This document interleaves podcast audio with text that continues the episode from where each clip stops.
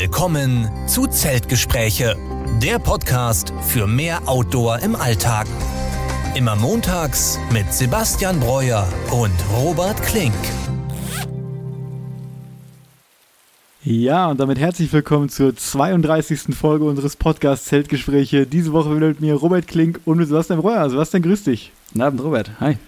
Ja, den 25. September schreiben wir. Der Sommer ist gerade vorüber. Ich hatte vor drei Tagen Geburtstag, also am 22. Das ist nach irgendeinem Kalender oder System, ich glaube, der meteorologische ähm, Herbstanfang jedenfalls. Der Sommer ist dann quasi offiziell beendet.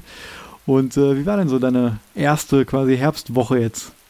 Ja, es gibt ja viele Leute, die, glaube ich, den Herbst als nicht so schön empfinden, weil es dann wirklich ein bisschen kälter wird, es wird regnerisch, es wird dunkler. Ähm, aber ich finde den Herbst echt klasse. Ähm, ich finde es das gut, dass es jetzt nicht mehr so heiß ist in München. Ich kann äh, in Ruhe schlafen und ich bin einfach ein mega Fan von den Herbstfarben. Ähm, also wenn das auch ein bisschen regnerisch ist und man draußen ist, ist es ein bisschen feucht, ein bisschen kühler und die, die ganzen Blätter äh, ändern so ihre Farben. Das finde ich einfach wunderschön. Deswegen bin ich auch im Herbst immer gerne draußen. Klar, man macht dann vielleicht nicht äh, so eine zweiwöchige Wandertour mit einem Zelt, weil man immer jeden Tag nass ist, aber äh, so ein paar Mikroabenteuer, ein bisschen raus von am Wochenende, äh, ich finde, dafür ist der Herbst ähm, echt genial.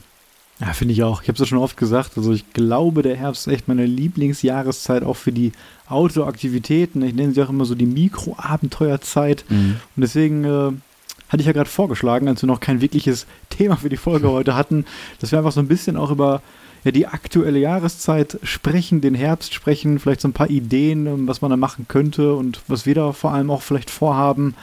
Ähm, und ja, bevor wir damit starten, können wir vielleicht wie immer erstmal ein bisschen erzählen, was in der letzten Woche quasi alles passiert ist. Ja, äh, guter Punkt. Ich sehe nämlich auch den Herbst immer so ein bisschen als ja, letzte Chance, nochmal richtig schön äh, Camping zu machen, zum Camping zu fahren äh, mit meinem Dachzeltcamper.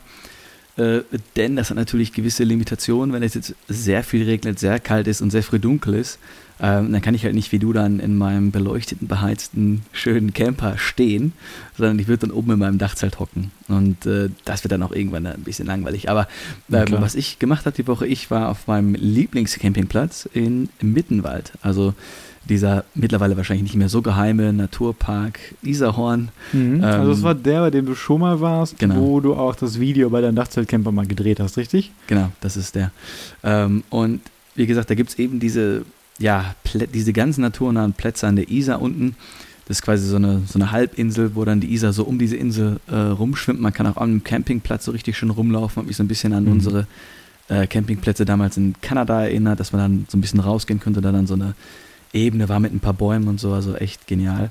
Ähm, und ich habe diesmal auch ein bisschen weiter weg von Isar geparkt, weil das Wasserrauschen zu laut war ähm, letztes Mal.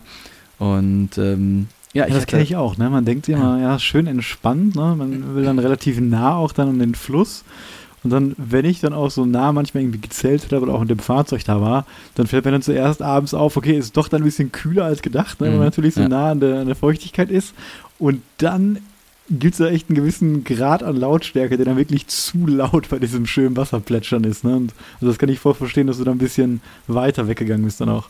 Es ist natürlich immer so ein, so ein White Noise, aber der Fluss, der floss jetzt nicht so ganz äh, ruhig. Also da waren immer zwischendurch so einen richtigen Platscher drin und so. Also mhm. das, da konnte man nicht ganz so geil zu einschaffen letztes Mal. Deswegen stand ich jetzt quasi eine Reihe ähm, weiter weg. Und man hat auch gesehen, ähm, ja, dass da schon wahrscheinlich ein paar Camper oder Wohnmobile stecken geblieben sind. Also da waren richtige Schlammspuren, weil das schon okay. sehr aufgeweicht war.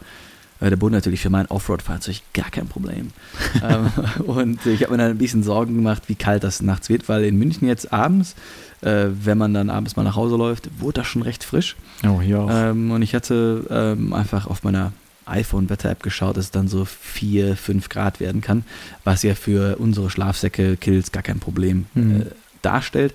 Aber ich habe eben die Erfahrung gemacht, dass beim Dachzelt schon die Kälte auch von unten kommt, weil meins ja. klappt man ja so auf und da ist halt dieses Gelenk und da kann natürlich mhm. immer die Kälte Klar, reinkommen. Das habe ich ja auch schon gemerkt, ja. ne? obwohl bei mir das Fahrzeug auch drunter ist. Mhm. Ich hatte ja auch dieses Experiment, glaube ich, Anfang des Jahres gemacht, wo ich dann in der Woche da auch im Februar, glaube ich, draußen geschlafen habe. Und da haben wir auch schon drüber gesprochen und da haben wir beide festgestellt, dass man da auf jeden Fall merkt, dass man nicht diese reflektierende Hitze der Isomatte mhm. auf jeden Fall hat. Ne? Und da kann die Matratze noch so dick sein, da fehlt irgendwas. Ne? Auch wenn ja. man so hoch über dem Auto ähm, liegt. Und da merkt man erstmal, was so ein R-Wert der Isomatte eigentlich ausmacht. Ja, ich meine, ich habe ja die, so eine Memory Foam Matratze, darunter noch eine Kondensationsmatte und Mhm. dann eben diese Basis vom Dachzelt, die glaube ich aus so Aluminiumschichten ist, aber ja, das, das hat eben nicht, äh, nicht ganz gereicht und deswegen habe ich auf äh, deine altbewährte Methode zurückgegriffen und habe auch Schlafsack-Layering betrieben. Ich habe also mein äh, Icefall als ja, Base genommen und da rein mein ähm, RAB-Schlafsack getan. Wow, da kommt schon eine ordentliche Äh, zustande. Ne? Also ich habe auch beide Schlafsäcke dann nicht zugemacht, äh, weil das dann echt, ich habe mich da so reingelegt und dann nach zwei Minuten fast einen Hitzekoller bekommen. Mhm. Ähm, aber so kann man wahrscheinlich dann wirklich ja, bis in den Winter, äh, wenn man möchte, da äh, ja, Nächte also verbringen. viel, viel tiefer auf jeden Fall als die normalen Werte sind. Ich habe Mhm. mich ja auch mit Schlafsack-Layering jetzt intensiver beschäftigt, als ich wirklich mich dazu entschieden habe, mir noch einen zweiten oder einen ersten Schlafsack zu holen, den ich bei Nächten bei minus 10 Grad oder so dann benutzen möchte in meinem Kill-Trennen. Mhm. Und für mich auch überraschend und wahrscheinlich für die meisten Leute ist wirklich, dass das sehr viel besser isoliert, als man vielleicht denkt. Also wenn man einen Schlafsack irgendwie hat, der bis 0 Grad geht und noch ein bis 0 Grad, dann kommt man nicht irgendwie nur bis minus 5 aus, sondern dann kommt man bis minus 15 aus. Mhm. Ungefähr. Ne? Also es ist wirklich, ich kann jetzt nur die Werte auswendig von meinem, da war der Comfort Limit 0 und der andere Comfort Limit minus 4 und dann landest du bei minus 22 Grad. Komforttemperatur? Ja, Comfort Limit. Ne? Wow, Also für, ja. den, für den Mann, der mit Midlayer und Mhm. vielleicht auch noch Jacke schläft. Und ähm, das heißt, bei dir kommst du da wirklich an Werte von ja, minus 25 wahrscheinlich. Also mindestens kannst du Ja. damit äh, aushalten. Natürlich muss die Isomatte dann auch stimmen. Du kommst dann mit der Neo X Lite, kommst du da nicht weit. Die hält Mhm. bis minus 4, minus 5, je nach Ausführung. Ähm, genau, aber hättest du das richtige Equipment ansonsten und würdest deine beiden minus 4 Grad Schlafsäcke benutzen, dann würdest du auf jeden Fall auch, denke ich, bei minus 15, minus 20 Grad gut hinkommen. Ja, so war das erstmal total angenehm. Ich wollte ja erst die Heizung mal austesten, die Elektroheizung. Allerdings, ein Experte wie ich bin, ich natürlich kein Adapter mit. Äh, genau, da hattest ich du mich da genau- angerufen, ne, spontan. Ich Ja. hatte nur einen Haushaltsstecker dabei und das hat natürlich nicht gepasst. Und dann habe ich mich aber eben auf die zwei Schlafsäcke verlassen, habe dann auch abends ein bisschen Herr der Ringe geschaut, ein bisschen gelesen und dann am Morgen Käffchen gemacht und habe Ja, dann traumhaft. noch einen Trailrun äh, gerade abgespult. Cool. Ähm, habe so, äh, ich glaube, fast 12 Kilometer gemacht mit äh, 300 Höhenmeter runter, 400 hoch, also ein Klacks gegen das, was wir sonst so gemacht haben. Und ja, das ging so einfach von der Hand. Also echt schade, dass ich eben diesen, diesen eigentlichen Trailrun letztes Mal nicht machen konnte, weil ich habe das jetzt so abgespult, bin da so durchgeballert durch die Gegend, aber echt schön. Also ich bin da, ich müsste noch weitere Fotos schicken. Das sind echt schöne Trails, die man läuft durch den Wald, dann oben so ein bisschen am Berg entlang. Also die Gegend da im Mittenwald, ähm, ja, kann ich immer nur äh, jedem empfehlen. Was mir immer noch eingefallen ist, ähm, wenn man eben an diesem Campingplatz unten an der Isar steht, dann ist es nachts stockdunkel. Mhm. Es ist still außer der Fluss und komplett dunkel. Ähm, und da musste ich natürlich auch irgendwann nochmal aufs Klo, weil ich so viel Tee getrunken hatte. Äh, und dann gehe ich aus dem Dachzelt raus und es ist wirklich stockfinster. Und dann habe ich so überlegt, ich möchte auch gerne so ein bisschen Vanlife machen wie du. Und ich würde ja gerne nach Schweden oder Finnland auch fahren. Und dann habe ich mir so vorgestellt, wenn ich jetzt alleine im Wald in Finnland stehen würde und dann da nachts rausgehe und weiß, das sind Bären und Elche und so, ich, da hätte ich mir in die Hose gemacht. Hätte ich gar nicht auf Klo gehen müssen. Also Mhm. ähm, ich war da froh, dass ich da nicht ganz alleine da stand. Also diese, was diese Dunkelheit dann schon ausmacht, dass man sich Vor da einfach so gar nicht mehr... stockdunkel ist, Ja. ne? Aber ich Genau. meine, wenn du dann mit einem richtigen Wohnmobil unterwegs bist, dann musst du ja auch nachts nicht raus, ne? Nur wenn Stimmt. irgendwie was Dringendes ist oder so, Ja. ne? Aber ja, das kann ich auf jeden Fall nachvollziehen, den Punkt. Ja, ich bin dann ganz fix wieder in mein Dachzelt hochgeklettert, so, um dann oben äh, in Sicherheit zu sein. Ja. Also ähm, war auf jeden Fall ja wieder Top-Wochenende, deshalb ich werde jetzt auch den Herbst wahrscheinlich nächstes Wochenende dann auch nochmal fahren, ähm, weil es wird wirklich dann ja jede Woche früher dunkel, kälter, ähm, was dann so ein bisschen das Camping mit meinem Dachzelt Mhm. limitiert einfach. Ja. Ich bin auch im Endjahresstress, was meine Outdoor-Planungen angehen. Also ich habe Mhm. mir jetzt natürlich überlegt, als wir jetzt Anfang September wiederkamen aus den Alpen, da habe ich ja schon letzte Woche erzählt, da musste ich jetzt erstmal super viele Dinge einfach hier machen, die sich jetzt in den Monaten aufgehäuft haben, bei denen ich unterwegs war. Und da bin ich ja immer noch nicht durch mit den ganzen Sachen, habe auch sehr viel am Wochenende jetzt wieder abgearbeitet und ähm, ja, so langsam wird es auf jeden Fall weniger. Und ich überlege mir halt, was möchtest du jetzt noch machen, bis der Winter wirklich da ist oder bis nächstes Jahr Mhm. im Herbst. Und da kommen einfach viele, viele Dinge zusammen. Ich würde gerne nochmal nach Holland fahren, zu einem Campingplatz ins Meer, vielleicht nochmal mit dem Sub aufs Wasser. Ich will allgemein, allgemein wieder mehr Suppen hier auf dem Baldener See. Habe ich letztes Jahr im Herbst ja regelmäßig gemacht, sehr viel Spaß daran gehabt. Ich würde auch noch gern mal in das Bogenschießcamp. da habe ich mhm. dir auch schon mal von erzählt. Da war ich ja. jetzt ähm, dieses Jahr noch gar nicht. Normal fahre ich da ein, zwei Jahre hin. Das ist eben so ein, ja, ein paradiesischer Ort. Ich kann es nicht anders sagen. In, in, in Hagen ist das. Ähm, da im Wald irgendwo in so einem Tal und äh, da kann man quasi mit seinem Camper oder ich war früher auch mit dem Zelt immer nur da das ganze Wochenende bleiben und hatte absolute Ruhe, einen traumhaften Wald, traumhaften Bachlauf, der direkt daneben ist, also Natur pur, auch die ganze Infrastruktur, die da ist. Es gibt so eine Outdoor-Dusche, die nur unter so einem kleinen Holzunterstand ist. Es ist wirklich, du fühlst dich überhaupt nicht mehr wie irgendwie in Nordrhein-Westfalen Ruhrgebiet, sondern wie in einem schwedischen Wald, würde ich fast sagen. Mm, mega. Und ähm, gerade wenn du dann auch noch das Bogenschießen, so wie ich betreibst, dann gibt es da verschiedene 3D-Parcours, wo du wirklich dann auf einen kleinen Trail gehen kannst und hast dann da ja dreidimensionale Tiere nachgebaut oder auch manchmal so ein Monster, irgendwie so ein Bär zum Beispiel, auf den man dann von 30 Metern mit seinem Langbogen dann schießen kann. Das macht total Spaß. Also es ist immer ein unglaubliches Naturerlebnis und ja, da wollte ich auf jeden Fall auch noch hin. Und wie du sagst, wird es natürlich auch immer früher dunkel jetzt. Das heißt, es macht natürlich einige Aktivitäten wieder ja, ein bisschen schwerer oder langatmiger, wenn man eben dann ja, länger in der Dunkelheit verweilen muss, entweder im Zelt oder im Auto eben. Ja, und ich hatte ja auch noch zum Beispiel die Tour geplant, dass ich mal mit meinem Sub im Rucksack oder mit dem Packraft mhm, eine Tour mache. Ne? Das, äh, da habe ich letztes Jahr habe ich das im Herbst schon geplant und habe dann nur auf den Frühling gewartet, bis es endlich wieder wärmer wird. Und bis jetzt kam ich immer noch nicht dazu, das zu machen. Und das ist auch etwas, was ich dann auch noch gerne machen würde, auf jeden Fall. Ja, die Sachen hören sich auf jeden Fall mega spannend an und äh, ich habe auch mega Bock, mir mal einen Sub zuzulegen und damit mal so ein paar Touren zu machen. Ich war bis jetzt einmal nur auf dem Walchensee damit, aber ich gucke natürlich auch viele Videos, wo Leute damit unterwegs sind und habe ja auch deine Videos äh, von deinem Vanlife gesehen, wo du mit dem Sub oder als du mit dem Sub da unterwegs warst. Und Bogenschießcamp auch eine Sache, da hatte ich dir schon öfter versprochen, dass ich da auch gerne äh, mit möchte, weil ich kenne ja die Fotos, das sieht wirklich malerisch traumhaft aus. Ähm, vielleicht kann ich auch um meiner kleinen Camping-Axt auf, so ein, auf so ein Monster werfen, äh, wenn das erlaubt ist. Ja, du kannst zumindest dort Holz hacken, auch mit deiner Axt. Ähm, das darf ja. man dann nämlich machen, da kann man ein super Lagerfeuer auch machen, äh, da kannst du die Axt auf jeden Fall mitnehmen. Ich will wahrscheinlich mit meiner Axt aber kein Holz hacken. Ich weiß gar nicht genau, wofür die unbedingt gut sein soll. Meine kleine Axt, also Holz hacken, war ja, ging semi gut äh, damit.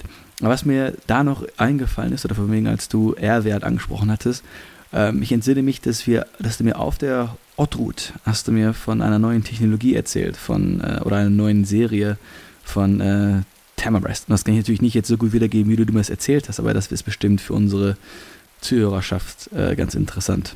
Ja, genau. Da freue ich mich total drauf. Also Tamarest hat eben eine Ansage gemacht, ähm, wie die neue Generation nächstes Jahr der Neo RX Lite Matratzen oder Isomatten aussehen wird. Erstmal generell Thermarest ähm, ist eine Tochterfirma von Cascadian Designs, heißt das, glaube ich.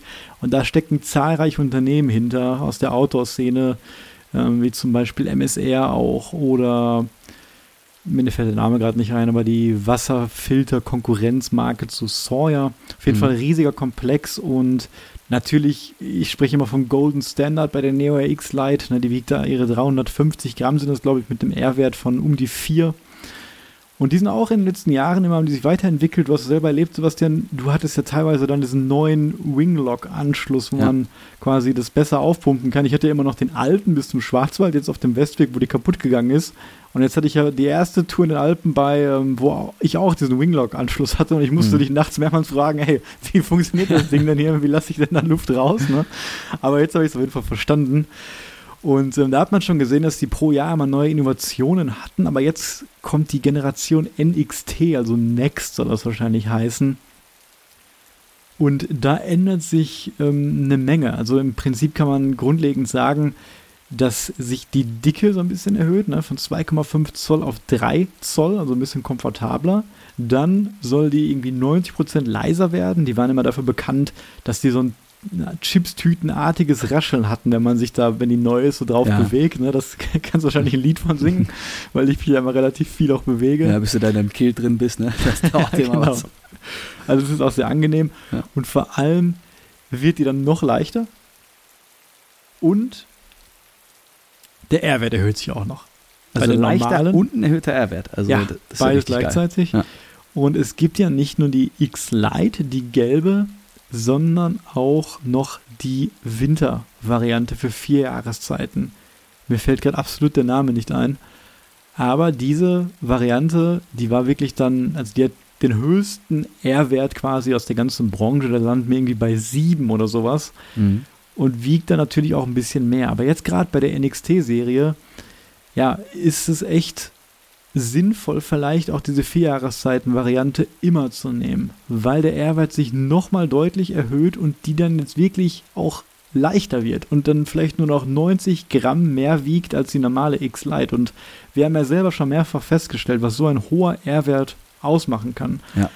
Und gerade wenn du auch im Grenzbereich schläfst, also unter 0 Grad bis minus 5 Grad, wo die Neo X Lite auch noch das handeln kann. Wenn du dann aber mit einer Matratze schläfst, die wirklich einen R-Wert von 7 hat, also oder 8 vielleicht auch, wo du dann bei Temperaturen von minus 25 noch rauskommen würdest, dann ist dir dann auch bei minus 4 Grad mit deinem Schlafsystem so wärmer. Na, deswegen mhm. denke ich, oder will ich das auf jeden Fall testen. Ich werde auch ein Video darüber machen und ich glaube, dass dann diese 90 Gramm, die man vielleicht dann zu der Vierjahreszeiten-Variante mehr ähm, tragen muss, ein großer Gewinn sind, weil man dann bei seinem Schlafsack oder Kilt ein bisschen Gewicht sparen kann. Und ähm, ich glaube, das wird eine sehr interessante Sache. Das ist auf jeden Fall quasi eine neue patentierte Technologie. So wurde das, glaube ich, in diesem Werbevideo da auch vorgestellt. Nähere Informationen gibt es nicht und da müssen wir einfach warten bis 2023, damit man sich da diese Produkte mal anschauen kann. Also das heißt, wenn angenommen, du hättest jetzt das Winterprodukt, ähm, wärst du dann die Outroute äh, mit nur deinem Kilt gelaufen?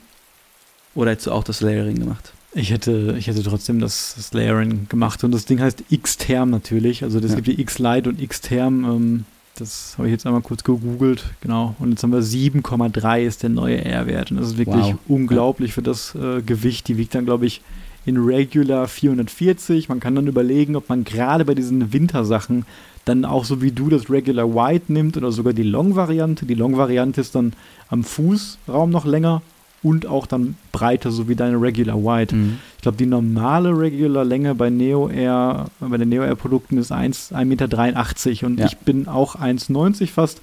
Und ich arbeite immer damit, dass ich dann noch meinen Rückenpolster vom Rucksack quasi unter die Matratze am Fußteil packe und den Rucksack am Kopf so ein bisschen. Und dann kann das so ein bisschen überstehen. Aber gerade bei kalten Nächten merke ich dann auch, dass die Körperteile, die überstehen, wie meine Ellenbogen zum Beispiel, was ja bei dir jetzt kein Problem mehr ist, ja. oder meine Füße, dann viel von der Kälte abbekommen. Und da ist es natürlich schön, wenn man dann um seinen Körper herum noch so einen kleinen Puffer, so einen kleinen Grenzbereich hat, wo dann die Kälte nicht so einfach hochgeht. Ne? Deswegen, ja, müsste man sich überlegen, ob man vielleicht dann wirklich eine normale Regular Neo Air für den Sommer nimmt und für den Winter dann vielleicht eine X-Term mit der neuen Generation, die dann in Long kommt oder sowas. Ja. Also da muss man ein paar Sachen testen. Ja, weil die X-Term wäre vielleicht für den Sommer dann, wenn ich mir vorstelle, wir hätten die im Schwarzwald gehabt, das wäre vielleicht dann ein bisschen zu warm oder ein bisschen Overkill äh, gewesen, weil uns da schon immer um, um 5, 6 Uhr morgens dann äh, sehr, sehr warm wurde. Ich weiß halt nicht, wie krass das dann auch im Sommer deine Körperwärme wieder mhm. rausreflektiert. Ähm, und zu länger, also ich bin ja nicht ganz so groß wie du leider, nur knappe 1,86 oder 1,85. Und ich mache das dann immer so, dass ich quasi so, ich schlafe dann gerne auf der Seite und winkel dann halt minimal die Beine an. Und da ich jetzt die Regular White habe, passt das eben auch, dass dann nichts mhm. übersteht. Okay. Und ich kann dann auch mit der, mit der Länge dann immer super klar. Also das ist dann meine perfekte Schlafposition.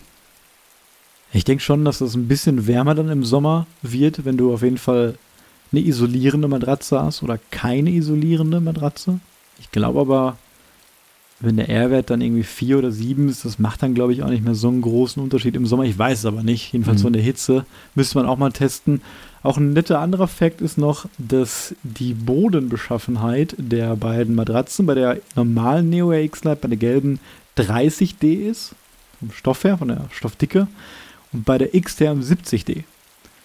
Und äh, wir hatten zwar beide noch kein Loch da drin und man, es gibt auch Flickzeug dafür, aber trotzdem, wenn ich an die ganzen Orte denke, an denen wir schon geschlafen haben, ja. mit dem Geröll da drunter und Stöcken, dann habe ich mir schon manchmal gedacht, gerade beim Zelt Ein- und Ausstieg, wenn man da mit den Knien so drauf geht und du weißt, da liegen jetzt vielleicht Steine drunter, ah, schafft das die Matratze, ja. ne? kommt da irgendwie ein Loch rein und hast du eben 70D, also mehr als das Doppelte, da hast du schon deutlich mehr Gewissheit, dass da einfach so ein spitzer Stein auch kein ne? Loch ja. reinmachen kann. Ne? Deswegen, ja, wie gesagt, muss man sich die Produkte dann, wenn sie wirklich released werden, mal anschauen, testen und äh, ja, vielleicht gibt es dann irgendwann einen neuen Gold Standard, dass man dann vielleicht als ganz Jahresmatte, als Einsteiger direkt ähm, die X-Term nimmt statt die X-Lite.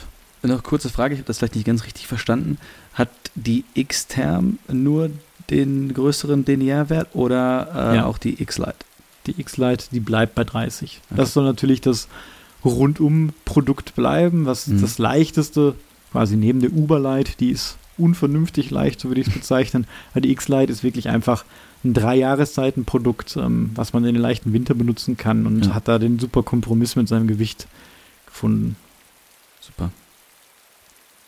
Ja, ähm, jetzt hast du schon gerade äh, so ein bisschen erzählt. Bei mir, wie gesagt, ich habe auch nicht viel sonst gemacht, äh, jetzt über die Woche oder auch am Wochenende. Wir haben heute Sonntag. Ähm, ja, ich wollte, wie gesagt, auch erst nach Holland fahren dieses Wochenende. Hat nicht geklappt. Dann hast du gesagt, du gehst campen. Hatte ich auf jeden Fall auch Lust, dann campen zu gehen. Wollte dann kurzfristig noch mit ähm, ja, meinem kleinen Wohnmobil an die Ruhe fahren. Äh, das hat dann auch nicht geklappt. Da kam dann auch was dazwischen. Und dann ja, war ich quasi das ganze Wochenende auch nur zu Hause. Und heute habe ich dann gesagt, gut, heute musst du auf jeden Fall rausgehen und dann bin ich nochmal ja, diesen Abenteuerweg gelaufen, mhm. den ich hier am Baldener See geplant habe, genau in zwei Stunden. Und jetzt natürlich mit der gewaltigen Fitness der Alpen im Rücken. Ja. Ich habe ja diese Route benutzt, um quasi für die Alpen auch zu trainieren. Und ich bin die echt letzte Mal Anfang, Anfang des Frühlings gelaufen dieses Jahr, wo die Landschaft noch sehr kahl war und du von jeder Position dort den See sehen konntest an der Klippe. Und das war einfach so anders jetzt heute, als ich das gelaufen bin. Also die Blätter waren fast noch alle da, es waren nur ein paar auf dem Boden, es waren auch richtig grün. Ich habe mich da gefühlt wie im Dschungel teilweise und die Wege fast gar nicht mehr wiedererkannt, die ich da gelaufen bin. Aber wie gesagt, mhm. der Pfad natürlich oder der Weg ähm, über sehr kleine Pfade führt, wo auch fast niemand läuft. Deswegen war das sehr zugewachsen auch. Und ähm, ich war mal wieder so begeistert davon, wie schön mir einfach die Natur ähm, dort gefällt. Und auch generell in Deutschland, ne, wenn man auch so viel weg war und dann geht man wieder in diese unglaublich schönen Buchenwälder rein und ab und zu mal eine Birke und ich liebe einfach den, den deutschen Wald und gerade auch noch in Wassernähe, also unglaublich schön und hat mal wieder super Spaß gemacht, da die Wege zu laufen, die ich halt letztes Mal vor einem halben Jahr wirklich gelaufen bin. Und habt ihr dann noch nicht so die Blätterverfärbung äh, jetzt da im, sag mal, Nordwesten? Mhm, also ehrlich, es war wirklich überraschend wenig. Ich habe mich auch gewundert. Also bei mir hier an der Straße stehen ein paar Platanen, ne, die werden immer, das sind so klassische Stadtbäume, gerade wenn die wenig Wasser bekommen übers Jahr, ähm, geht es denen auch nicht so gut. Ist auch so ein Problem heutzutage, dass die Platanen halt damit gar nicht klarkommen und die verlieren dann auch sehr schnell die Blätter. Aber gerade diese natürlichen Bäume, also die Buchenpracht, die ich da gesehen habe, die sah aus wie im Frühling, würde ich fast sagen. Also mhm. da war noch nichts vom Braun irgendwie zu sehen. Ja, ich finde ja die, die Herbstfarben immer klasse. Und jo, ich, ich hatte jetzt im, im Mittenwald die, das Farbspektrum war der Wahnsinn. Also du musst dir vorstellen, dass die Isar mit einem ja fast gletschergleichen Blau da durchfließt, auch in so einem ganz natürlichen Weg. Du hast dann so ein Schotterufer auch, wo ja auch meinetwegen mal Grizzlybären herlaufen konnten oder vielleicht früher Braunbären hergelaufen sind. Dann haben wir halt ein paar Tannen, ein paar Kiefern, ähm, und dann eben so ein paar Laubbäume dazwischen, die dann schon gelb, rot und orange sind. Und diese Farbkombination auch mit den Bergen, nämlich auf den Gipfeln war jetzt schon Schnee und die sind da nur so auf 1,5, 2000 Meter und da war jetzt schon richtig viel Schnee oben drauf. Und das, wenn ich jetzt Bob Ross wäre, hätte ich es gemalt. es war wirklich wunderschön und ich könnte da wirklich jedes Wochenende hinfahren und ich bin jetzt auch auf dem Rückweg nur eine Stunde und zehn Minuten gefahren. Ähm, mhm. War halt weniger los auf den Straßen, weil alle hier im Oktoberfest äh, wahrscheinlich sind in München. ähm, aber so ist das es. Das ist schön. Es ist mega und ich hoffe, ich werde dann jetzt in, in die Gegend vielleicht nächste Woche oder danach nochmal äh, hinfahren, um dann damit quasi die Camping-Saison für mein Dachzelt zumindest äh, abzuschließen. Ja, ich werde auf jeden Fall nächstes Wochenende, muss ich eine Nacht auch mal wieder draußen schlafen und ich Mhm. freue mich tatsächlich aber auch auf die Wintercamping-Saison. Ne? Und das habe ich ja bis jetzt auch nur mit meinem ähm, ja, kleinen Camper gemacht, wo ich auch nur die Heizung habe, die du hast. Und natürlich Mhm. kann ich da unten im Auto sein und das Dach auch mal runter machen, wenn es super kalt wird, aber da habe ich echt aus den letzten zwei Jahren wirklich sehr schöne Erinnerungen, wo ich dann auch mal ja, im Januar an der Nordsee, an der Dollardbucht war und Ja. dann im Teutoburger Wald und dann wirklich im, im frischen Schnee dann auch gestanden habe. Und ähm, ja, deswegen, das sind einfach, das ist einfach ein anderes Camping als im Sommer, da ist man dann mehr draußen, aber ich liebe das auch dann gemütlich im Fahrzeug zu sein und von Ja. drinnen quasi so die, das schlechte Wetter oder die, die Kälte auch so zu beobachten. Und was wir natürlich auch im Winter machen müssen, wenn es geht, nochmal gerne eine Schlittenfahrt. Und ich würde dich ja gerne mal auf die Ski-Langlauf-Sachen einladen, wo man dann diese Loipen lauft, um so einen See rum, voll in der Natur ist. Ähm, also das, also so ein Ski-Langlauf an einem sonnigen Tag, ähm, das wird dir auf jeden Fall gefallen. Können wir direkt damit so einen kleinen äh, Winter-Camping-Trip verbinden. Ne? Dann machen wir so einen Winter-Biwak dann im Schnee. Ja. nee, mal gucken. Ansonsten ähm, war ich mal wieder im Decathlon-Shop unterwegs, online. Ne? Ich Mhm. habe ähm, einen Gutschein bekommen und ich hole mir ja immer dieses legendäre Paar Schuhe seit mehreren Jahren von Decathlon, die dann nur 40 Euro kosten und ähm, die Trail TR von Everdict oder auch von Forclass, die Marke ändert sich auch immer, das Modell ist immer das gleiche und die halten für mich so 1000 Kilometer und du weißt selber, ich ziehe die überall an, die sind wirklich super, ich ändere nur die Einlegesohle Mhm. und dann wollte ich mir jetzt das aktuelle Jahresmodell dort wieder bestellen. Das hat immer noch 40 Euro gekostet. Diesmal sind die Schuhe allerdings in Grau. Das finde ich echt cool. Die sehen auf jeden Fall jetzt viel besser aus, finde ich. Kosten immer noch 40 Euro. Und dann habe ich gesehen, dass Decathlon jetzt eine neue Sportkategorie hat, nämlich das Speedhiking. Und dort als kleiner Tipp für unsere Hörer oder auch für dich, also das ganze Sortiment beim Speedhiking deckt sich eigentlich mit dem Gedanken, den wir beim Ultraleicht-Tracking haben. ne? So eine Ultraleicht-Tracking-Kategorie gibt es bei Decathlon nicht. ne? Es gab Trailrunning Mhm. und Tracking und Wandern, aber dieses Speedhiking, da geht es anscheinend bei Decathlon richtig ums Gewicht. Und da gibt es sehr interessante Produkte, sehr interessante Lösungen, wo man günstig und günstig leichte Sachen bekommt. Und dort gab es auch jetzt drei verschiedene Schuhe. Extra Speed-Hiking-Schuhe. Also es sind quasi Trailrunner. Aber ich würde sagen, noch mit so integrierten Gators teilweise auch. Mhm. Ja, ich Also- kann mir das vorstellen, ja. So hohe Schuhe, aber der obere Part sind, ist sehr weich wie eine Socke. Mhm. Und ähm, es gab auch ein tiefes Modell und das habe ich mir jetzt mal bestellt statt meinem normalen klassischen Schuh. Und der Schuh kostet normal 70 Euro. Der sieht echt ähm, sehr hochwertig aus. 70 Euro wäre dafür auch noch ein sehr guter Preis, wie das bei allen Decathlon-Produkten ist. Und da in dem Moment war auch noch 20% Rabatt drauf. Also ich habe da jetzt, glaube ich, knapp über 50 Euro bezahlt. Und ich bin sehr gespannt. Ich werde das Paar Schuhe morgen wahrscheinlich erhalten. Werde das mal testen. Und ich glaube, das ist, sind perfekte Schuhe zum Ultraleicht-Tracking. Denn ähm, dort wurde sogar mit dem Gewicht geworben bei den Schuhen. Da habe ich bei mir primär immer noch nicht so drauf geachtet.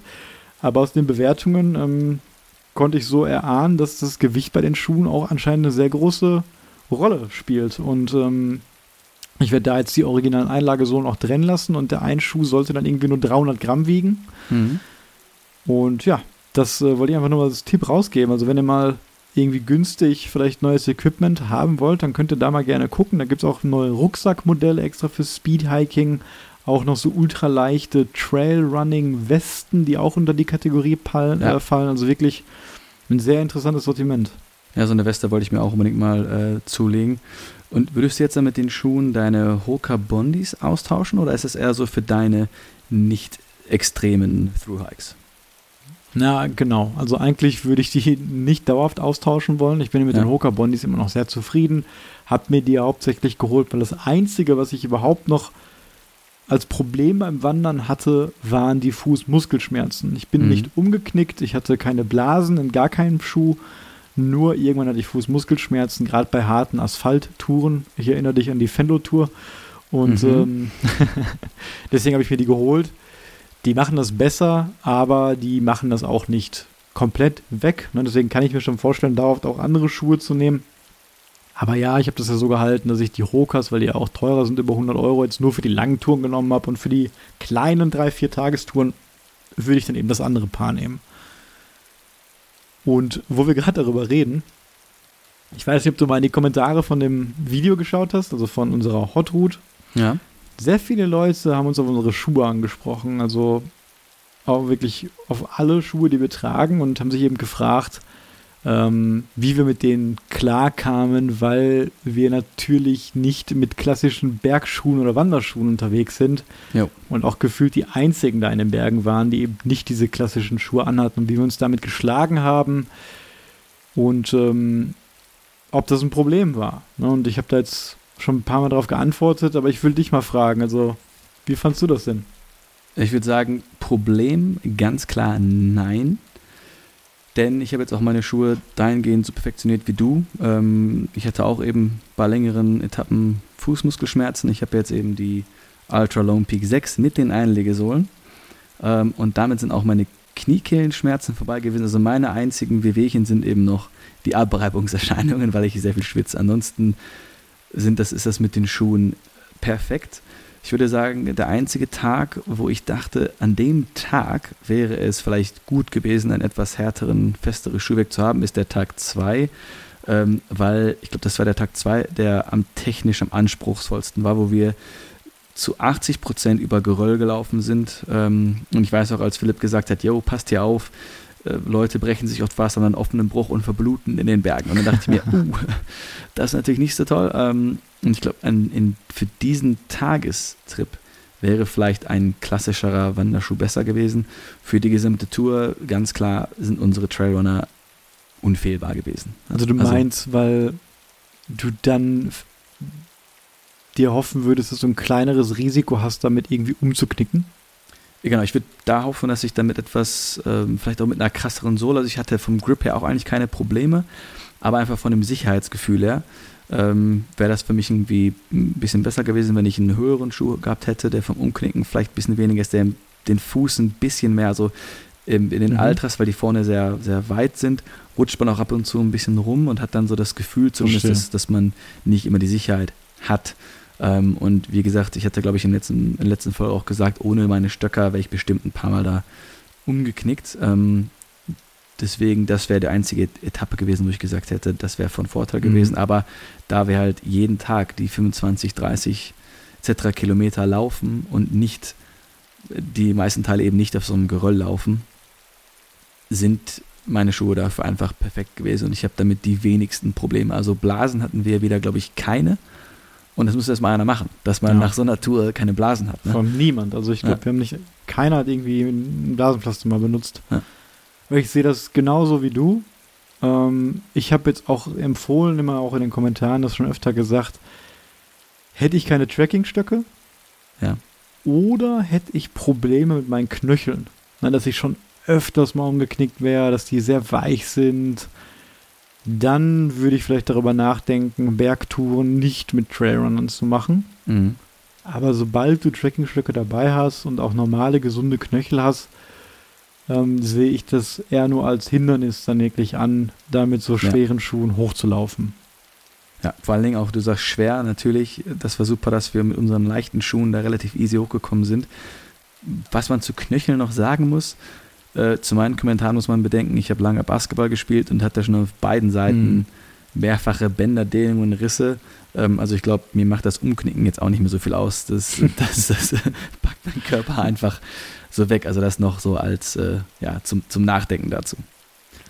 Ich merke auch manchmal so, so eine kleine Anekdote, wenn ich so zehn Tage irgendwie laufe mit Trackingstöcken mhm. und dann, das konntest du vielleicht manchmal bei mir beobachten, wenn ich dann manchmal, wenn ich was an meiner Kamera irgendwie umschalte, und am Handy gucke, dann habe ich die Stöcker in der Hand und dann gucke ich so auf meine Kamera und laufe weiter.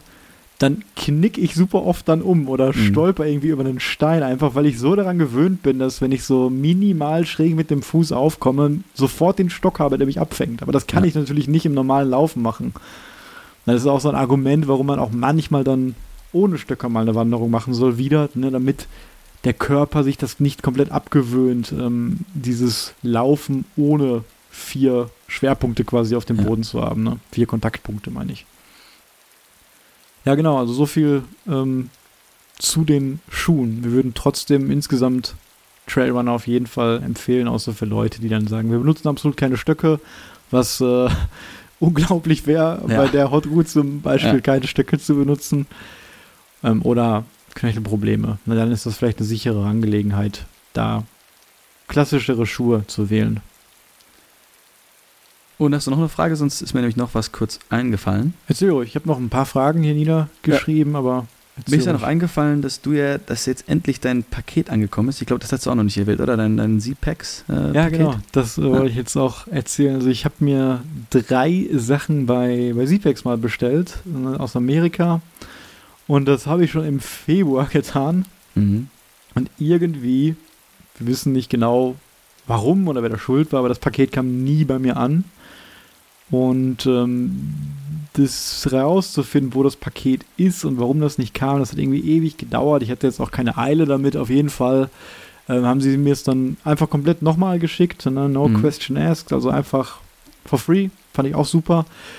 Und das Paket kam dann endlich an. Diesmal allerdings mit einem Brief vom Zoll, dass ich dann äh, bei diesen Sachen Zoll bezahlen musste. Ah, schön. Und ich sag mal, was ich bestellt habe. Also es waren ähm, Handschuhe, Overmits, also Leiner-Handschuhe, die wasserdicht sind, Ja. die über die Fließhandschuhe kommen.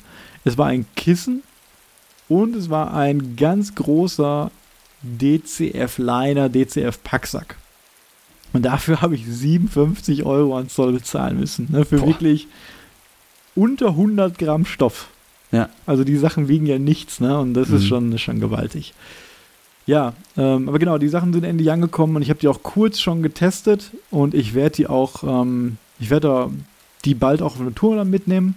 Ne, das Kissen habe ich also jetzt bestellt, weil es ein bisschen leichter ist als das, was wir jetzt haben. Die Overmits habe ich bestellt, weil die auch leichter sind als die, die wir jetzt haben. Und du hast ja auch gemerkt, dass die bei extremen Verhältnissen manchmal auch eine kleine Schwäche hatten. Also die waren, die hatten eine Wassersäule, glaube ich, von 10.000, was unglaublich viel ist. Aber wenn du die Handschuhe hast und es regnet den ganzen Tag und du hältst deine Stöcker damit fest, dann kann der Druck, der zwischen deinen Fingern und dem Stock ist, manchmal die Wassersäule von 10.000 Millimeter übersteigen und dann geht das Wasser leider da durch. Genau. Mit Handschuhen aus anderen Materialien, wie zum Beispiel DCF, passiert das eben nicht, weil DCF komplett wasserdicht ist. Mhm. Und ähm, da wollte ich die mal testen. Und dieser Packsack quasi, der ist in der größten Größe, die die anbieten. Der ist auch voll aus DCF, also auch voll wasserdicht. Den wollte ich mal testen auf Touren, wo ich sehr viel Regen erwarte und viel Wildcamping betreibe, sodass ich das als Liner für meinen Rucksack nehme. Ich nehme ja keinen. Ne? Mhm. Also wir hatten ja früher mal den ganz dünnen, Mülltütenartigen, durchsichtigen Liner noch in den Gear for Free Rucksäcken. Du hast ja mittlerweile auch einen Liner, glaube ich, den du immer mitnimmst. Ne? Ja. Genau. Und das ist eben einer aus DCF und den würde ich dann eben mitnehmen, nur um mein Kilt reinzutun oder meine Schlafsäcke, falls ich mehr mit habe. Weil auch wenn der Kilt sehr gut synthetisch eben mit Wasser klarkommt, ähm, gab es ja auch Situationen, wie auf dem Kungsläden auch, wo das einfach Ja. nur so war, als ob du das Ding war. Ja. unter Wasser gesteckt hast. Und mein Rucksack ist auch aus DCF. Das heißt, der ist schon mal sehr gut, um das Wasser auch rauszuhalten. Aber gerade wenn ich das Zelt auch im Rucksack lager und das Zelt mit dem Schlafsack Kontakt hat und ich manchmal auch, um das Zelt rauszuholen, den Schlafsack rausholen muss und das im Mhm. Regen macht, dann kann es einfach sein, dass da sehr viel Wasser drankommt. Und da ist, ich glaube, 30 Gramm wiegt diese DCF-Hülle nur. Ähm, ist das schon sehr sinnvoll, dann noch den Schlafsack da reinzutun. Ja, mein Rucksack ist ja aus X-Packs und V-Packs ist so eine Vorstufe von ähm, DCF, aber der ist auch nicht, äh, wie sagt man so schön, seam-sealed, also an den Nähten ist er Mhm. nicht äh, ganz, also da kann auch Wasser eindringen, deswegen habe ich noch einen, einen Liner drin, diesen klassischen von Osprey, ich habe den aber ein bisschen modifiziert, um da auch noch Gewicht zu sparen, also ich habe die Schnallen da abgeschnitten, ich kann den da trotzdem so äh, zusammenrollen. Ja. Und dann habe ich natürlich auch überlegt, nach der Tour jetzt, ähm, wie kann ich mein Equipment noch weiter äh, verbessern. Und ich hatte ja zum Beispiel meine Wechselsachen in, äh, ich glaube, der Thermarest-Hülle und die anderen, meine anderen Sachen in so einem komischen Stoffnetz, was dann auch total zerfranst war. Mhm. Ähm, und ich habe ja auch schon gesehen, dass du äh, DCF-Beutel bei hattest. Ich glaube, das von unserem Zelt hast du dabei, ja, den Packsack. Genau. Ne? äh, und dann habe ich mir jetzt welche von ähm, Lightway? Bestellt. Ja. Genau, ich habe mir die zwei Größen bestellt vom Walk on the Wild Side Store äh, und habe die jetzt dabei, um eben das die anderen quasi auszutauschen. Habe ich schon mal eine Gewichtsreduktion ah, cool. einmal drin und äh, falls Wasser eindringt, noch eine, einen größeren äh, Wasserschutz vor allen, vor allen Sachen. Und ich habe auch noch, fällt mir gerade ein, das Buff geupdatet. Ich habe jetzt ja auch dein, ich glaube Head-to-Head oder so heißt es, mhm. irgendwie sowas. Ne? Ähm, oh, aus Fleece dann? Genau, ja. Cool. Weil ich hatte ja meins irgendwie aus so einem Synthetik und weil wir damit ja auch dann duschen und das als Handtuch benutzen, mhm. das, hat, das hat irgendwie nicht viel gebracht bei meinem auch. Äh, um das als Mütze zu benutzen, hat auch nicht viel gebracht. Deswegen mit dem bin ich jetzt, glaube ich, noch äh, multifunktionaler unterwegs. Ja, das ist schon ein bisschen wärmer dann natürlich insgesamt auch, mhm. wenn man im Winter damit schläft, ne? finde ich gut. Und ja, die Packsäcke sind super, auch von Lightway. Die produzieren ein sehr günstiges DCF oder auf jeden ja. Fall fairpreisiges DCF und da hat man natürlich schon viel mehr Organisation auch dann im Rucksack mit solchen Säcken. Ja, und gerade wo du deinen Rucksack auch nochmal so schön erwähnt hast, ähm, ich kam jetzt endlich dazu, auch mal die Videos durchzugehen, die wir auf dem mhm. Westweg angenommen haben, aufgenommen haben. Und ähm, dort habe ich dann auch äh, deinen ja, deinen Clip gefunden, den du dann von deinem Rucksack aufgenommen hast. Also du hast ja ein Review-Video dort produziert ja. von dem Atom Packs Rucksack und ja, das äh, werden wir bald auf YouTube auf deinem Kanal finden, oder? Genau, das werden wir dann überall natürlich verlinken. Und das werde ich dann auf meinem, ich nenne es mal Kanal, auch das Wort produziert ist jetzt auch vielleicht ein bisschen hochgegriffen. Äh, ich habe mich einfach gefilmt, wie ich da durchgehe, weil es gibt eben von, von diesem Atom Packs äh, von der Variante noch kein Review, dachte ich mir, wäre vielleicht interessant, weil es jetzt eben mit Fall. dem sehr gut auf dem Westweg und auch auf der Hot Route äh, geklappt hat. Da haben dich auch schon viele Leute drauf angesprochen, ja. was es für ein Rucksack ist und da gibt es sicherlich viele Fragen zu. Und ähm, ja, das können wir dann ruhig mal im Podcast hier verlinken. Ja, gerade auch zu der Kombination mit, dass ich ja den Hüftgurt rausgenommen habe und stattdessen äh, den Fanny Pack da als Hüftgurt benutze. Das ist ja auch noch eine äh, Besonderheit. Und wo wir gerade bei Rucksäcken sind, ich habe auch eine Frage bekommen zu meinem Rucksack auf Instagram. Mhm. Ähm, da wollte sich jemand meinen Rucksack bestellen, den Phoenix Light von Huckepax und der wird in Köln quasi von einer Person handgemacht. Und ähm, ja, der ist halt dauerhaft ausverkauft, ähm, der ja. Rucksack. Und die nächste Generation kommt erst Ende 2023. Und ähm, ich wurde jetzt nach einer Alternative zu dem Rucksack quasi gefragt, natürlich auch in der Preiskategorie. Und da würde ich ganz klar den Lightway Elementum in DCF empfehlen. Ja. Der kostet das gleiche, 320 Euro, auch im Walk on the Wild Side Store. Und aus DCF ist der ja unglaublich leicht. Der hat, meine ich, auch knapp über 40 Liter, 45. Und der ist für das, was er bringt, wirklich fair vom Preis auch. Ähm, im, in dem Video zur Hot Route da hat unsere Mitwanderin der, den grünen Rucksack, das ist der Lightwear Elementum, genau dasselbe Modell, genau die Größe, aber nicht in DCF.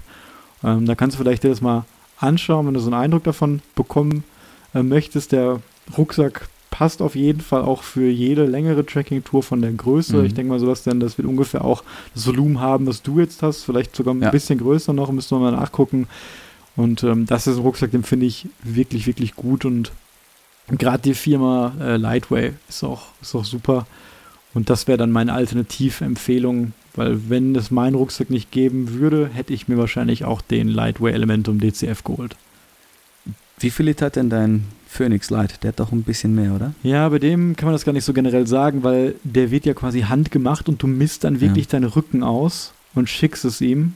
Ähm, und dann gibt es halt immer pro zwei Zentimeter auch dann irgendwie zwei Liter mehr. Ne? Mhm. Ich glaube tatsächlich mit dem Rolltop, was ich habe, da ist echt viel DCF-Stoff oben noch dran, habe ich auf jeden Fall über 50 Liter, vielleicht ja. sogar 55. Ja. Deswegen deiner ist, glaube ich, dann ein gut ein bisschen größer als der ähm, von Lightwire und Pepper hatte ja. den ja, wie du sagtest, also unsere Mitwanderin. Als X-Packs-Version heißt der Stoff, glaube ich, in grün. Sieht auch sehr, sehr gut aus. Und ich habe mir das ja damals auch genau angeschaut, weil ich auch den überlegt hatte, mir mhm. zu holen, also in der X-Packs-Version. Äh, und da kommt man dann auf, ich glaube, ungefähr 47 Liter mit den beiden Hüftgurttaschen und der Mesh-Tasche vorne dran. Also okay. der, ich glaube, die ist ja bei dir auch noch mit, nicht mit eingerechnet. Also die ist dann da schon mit drin. Aber wie du auch gesagt hast, damit kriegt man eine 10-Tage-Tour äh, locker hin. Ja. Ja, das stimmt. Ja, genau. Und ähm, wo wir gerade schon bei den Fragen sind, ich habe ja noch eine dritte notiert und ähm, da wollte jemand was zu dem Video-Equipment und dem Mikrofon so wissen, wie ich das bei der Hot Route gefilmt habe. Und das habe ich diesmal ein bisschen anders gemacht als bei meinen anderen Videos. Und zwar habe ich diesmal nicht mit meinem Handy gefilmt. Normal habe ich mein Handy am Trackingstock und filme mich dann selber mit dem Handy. Mhm. Das ist ein Galaxy S20. Und die Landschaftsaufnahmen mache ich immer mit der GoPro, weil die kann ich ja mit Weitwinkel im Laufen nehmen. Die hat eine super Stabilisation, die kann man dann äh, leicht bedienen und mit dem Handy ähm, sieht das alles nicht so toll dann aus. Diesmal, weil mein Handy leider kaputt war und ich nur ein Ersatzhandy mit hatte, habe ich alles mit der GoPro gefilmt, hat dann auch geklappt. Und ich habe eine spezielle Halterung, die findet man unter Self-Ski. Kann ich auch mal äh, im Podcast hier gerne drunter verlinken. Das ist eigentlich eine Halterung, die man um den Skistock macht, äh, Stock. Und es war mal dazu gedacht, dass Skifahrer sich quasi mit so einem Selfie-Stick dann selber filmen können. Ja. Und ich benutze es einfach am Tracking-Stock, um mich da selber zu filmen. Und das klappt wunderbar.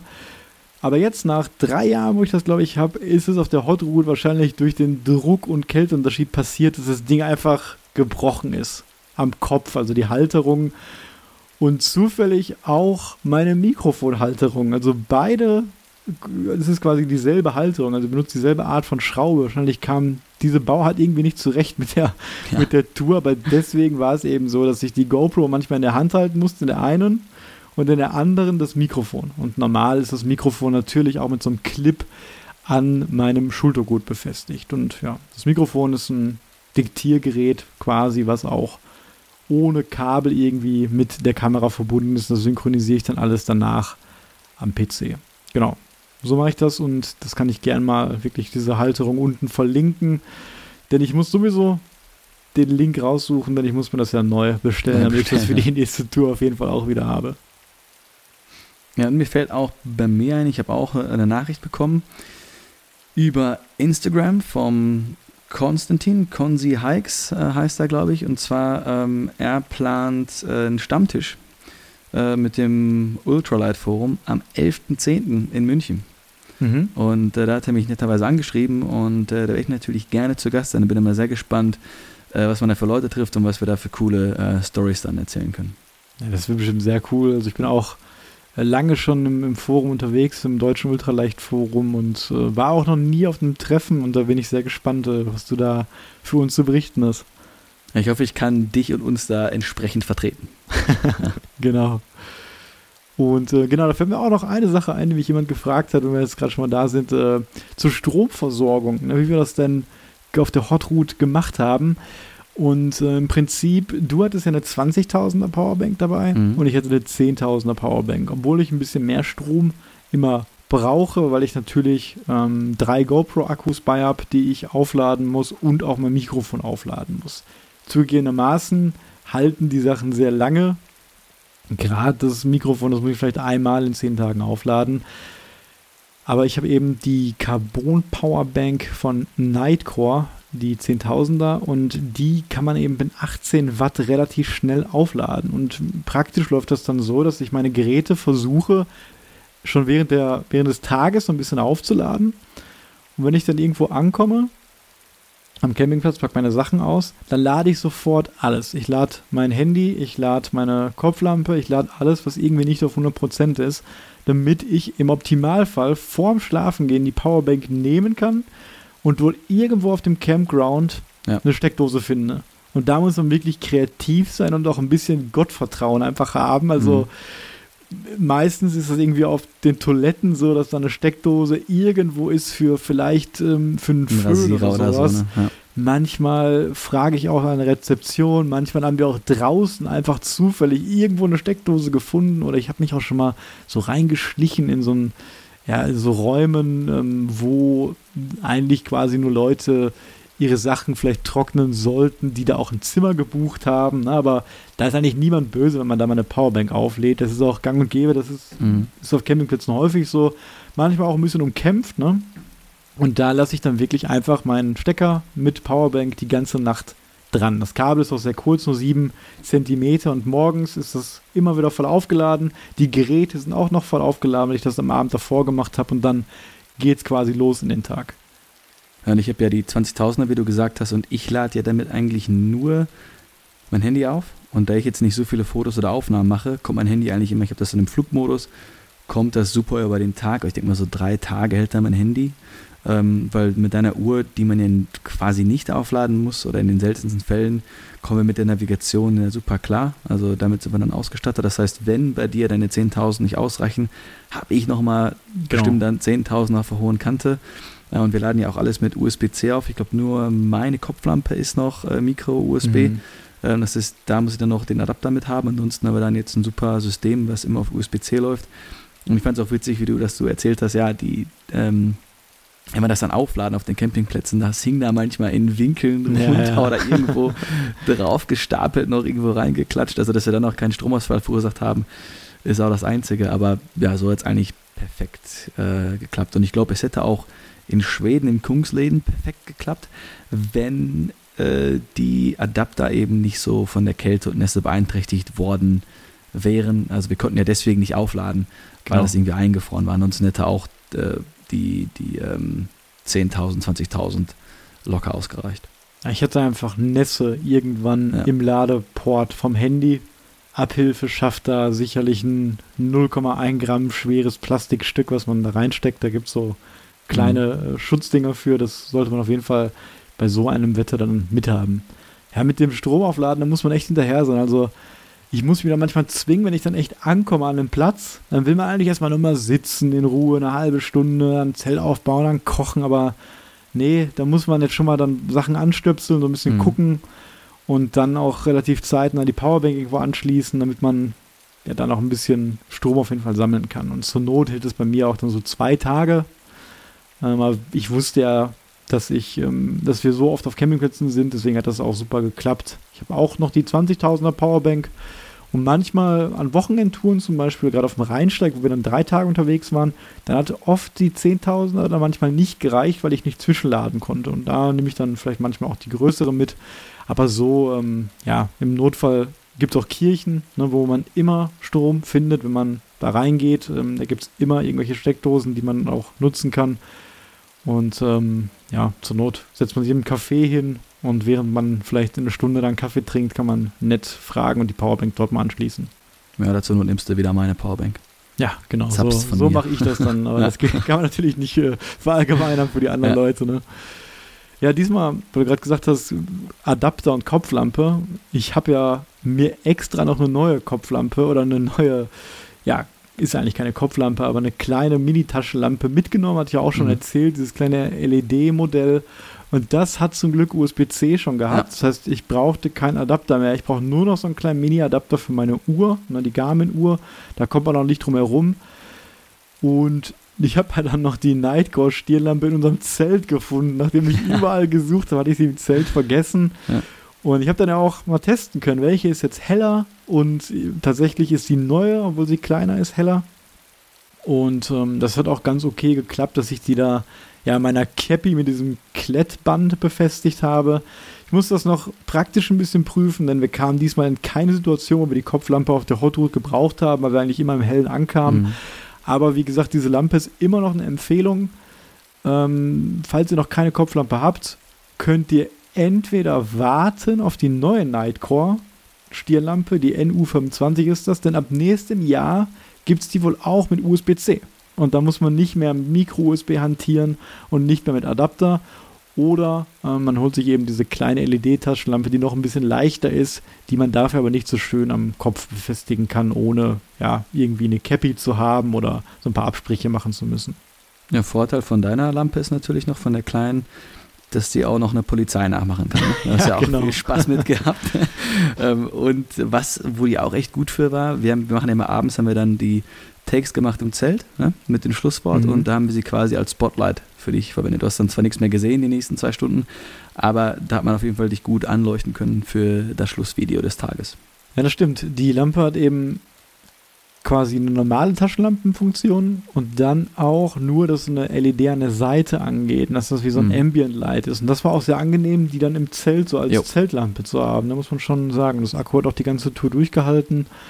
Es hört sich wieder an wie so ein Werbepodcast hier, ja. aber ich habe das Produkt nicht umsonst bekommen und ich bin einfach davon begeistert von Sachen, ja. wenn sie wirklich funktionieren für so wenig Gewicht. Ja, jetzt haben wir schon ganz viel wieder gesprochen und schon irgendwie fast, glaube ich, eine Stunde, aber vielleicht können wir am Ende noch mal was zum, zum Herbst irgendwie sagen, um auf das eigentliche Thema wirklich hier nochmal zurückzukommen. So viel gibt es ja auch nicht zu sagen, außer, naja, dass man eben dass es kühler wird, dass es früher dunkel wird und dass für mich immer so die Naturwanderungen gemütlicher werden. Mhm. Jeden Monat, jetzt gerade im Oktober und November, auch dieser Morgennebel dann manchmal. Ich erinnere mich auch sehr gerne an unsere Wanderung immer zurück.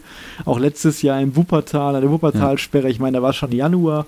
Aber auch an die beiden Wanderungen davor, die wir im November und Dezember gemacht haben, wo es dann, wo wir auch im Dunkeln dann immer zurückgekommen sind, wo wir dann auch die Kopflampen gebraucht haben. Und ich mag das, wenn es lange hell ist, weil man dann lange laufen kann und lange sein Zelt aufbauen kann. Ich mag aber gerade Tagestouren mag ich wirklich lieber, wenn es früh dunkel wird. Irgendwie.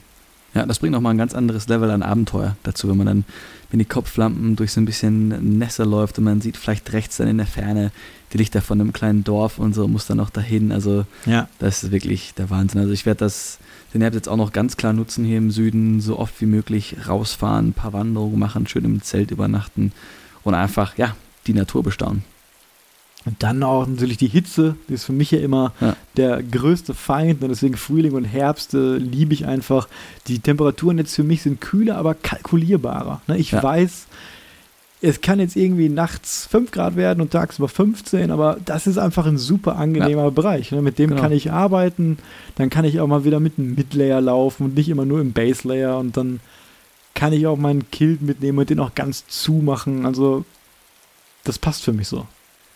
Was für mich natürlich auch äh, mega gut am Herbst ist, ist, wenn dann irgendwann die Blätter runterfallen, hat man noch viel mehr die Chance, auch äh, Wildtiere zu sehen. Weil sonst, wenn natürlich die, das ganze Dickicht voller Grün ist, dann hat man eigentlich keine Chance, was das zu stimmt, sehen. Aber ja. so, ähm, wir haben ja auch dann auf unseren Wanderungen immer auch Rehe gesehen dann in der Dämmerung. Also das ist auch gerade für Wildtierfreunde ist der Herbst dann echt super, weil man dann auch viel, auch wahrscheinlich viel bessere Fotos machen kann und viel besser ähm, durch den Wald einfach schauen kann.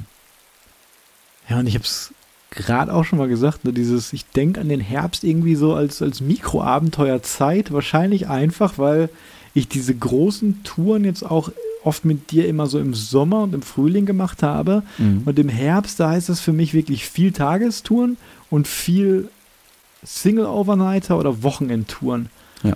Und da habe ich letztens noch drüber nachgedacht, ähm, wenn ich so die Trekking-Touren der letzten Jahre betrachte, diese Wochenendtouren, die machen mir einfach so unglaublich Spaß. Also wenn ich an diese Fenlo-Tour dann auch wieder denke oder an diese Straightline-Mission, die ich gemacht habe, was man ja. da an einem Wochenende erleben kann und äh, was das für einen Mehrwert dann auch wirklich hat ähm, für mich.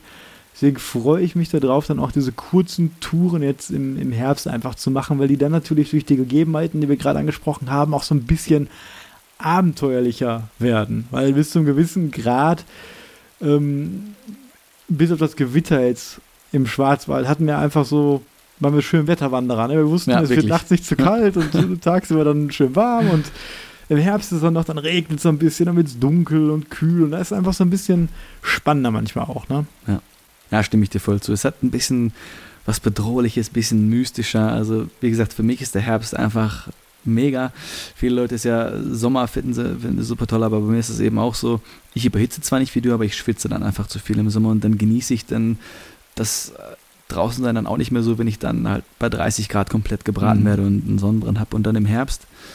Ich bin einfach ein Fan von den Herbstfarben. Ich sehe total gerne Tiere draußen und ähm, man darf diese Gemütlichkeit nicht unterschätzen, wenn man halt dann noch so da durch, den, durch, den, durch die Abenddämmerung läuft und so ein paar ja. Lichter irgendwo sieht, dann kann man vielleicht auch nochmal irgendwo kurz einkehren in eine kleine, in eine kleine Gasthof, in eine Schenke oder so und ist dann drin, muckelig warm, vielleicht knistert ein Feuer im Kamin oder so. Dafür ist der Herbst äh, perfekt. Deswegen müssen wir auch irgendwie gucken, dass wir noch zu zweit äh, oder zusammen dann auch mal wieder eine schöne ja, Herbst-Wintertour machen, einen kleinen ja. Weekender. Genau, also ein, eine Wochenendtour müssen wir auf jeden Fall ja. irgendwie jetzt noch dieses Jahr ähm, zu zweit machen. Ja, Sebastian, ich finde, wir haben den Herbst jetzt eigentlich hier offiziell gut äh, eingeläutet in unserer mhm. Podcast-Folge. und äh, ich bin gespannt, was uns outdoor-technisch äh, im Herbst zu erwarten wird. Ja, ich hoffe nur fantastische Sachen. Ja, schön gesagt und äh, Mehr habe ich ja nicht zu sagen. Ich wünsche dir eine schöne Woche wie immer und wir hören uns nächsten Sonntag. Ja, gleichfalls. Ciao. Bis dann, ciao.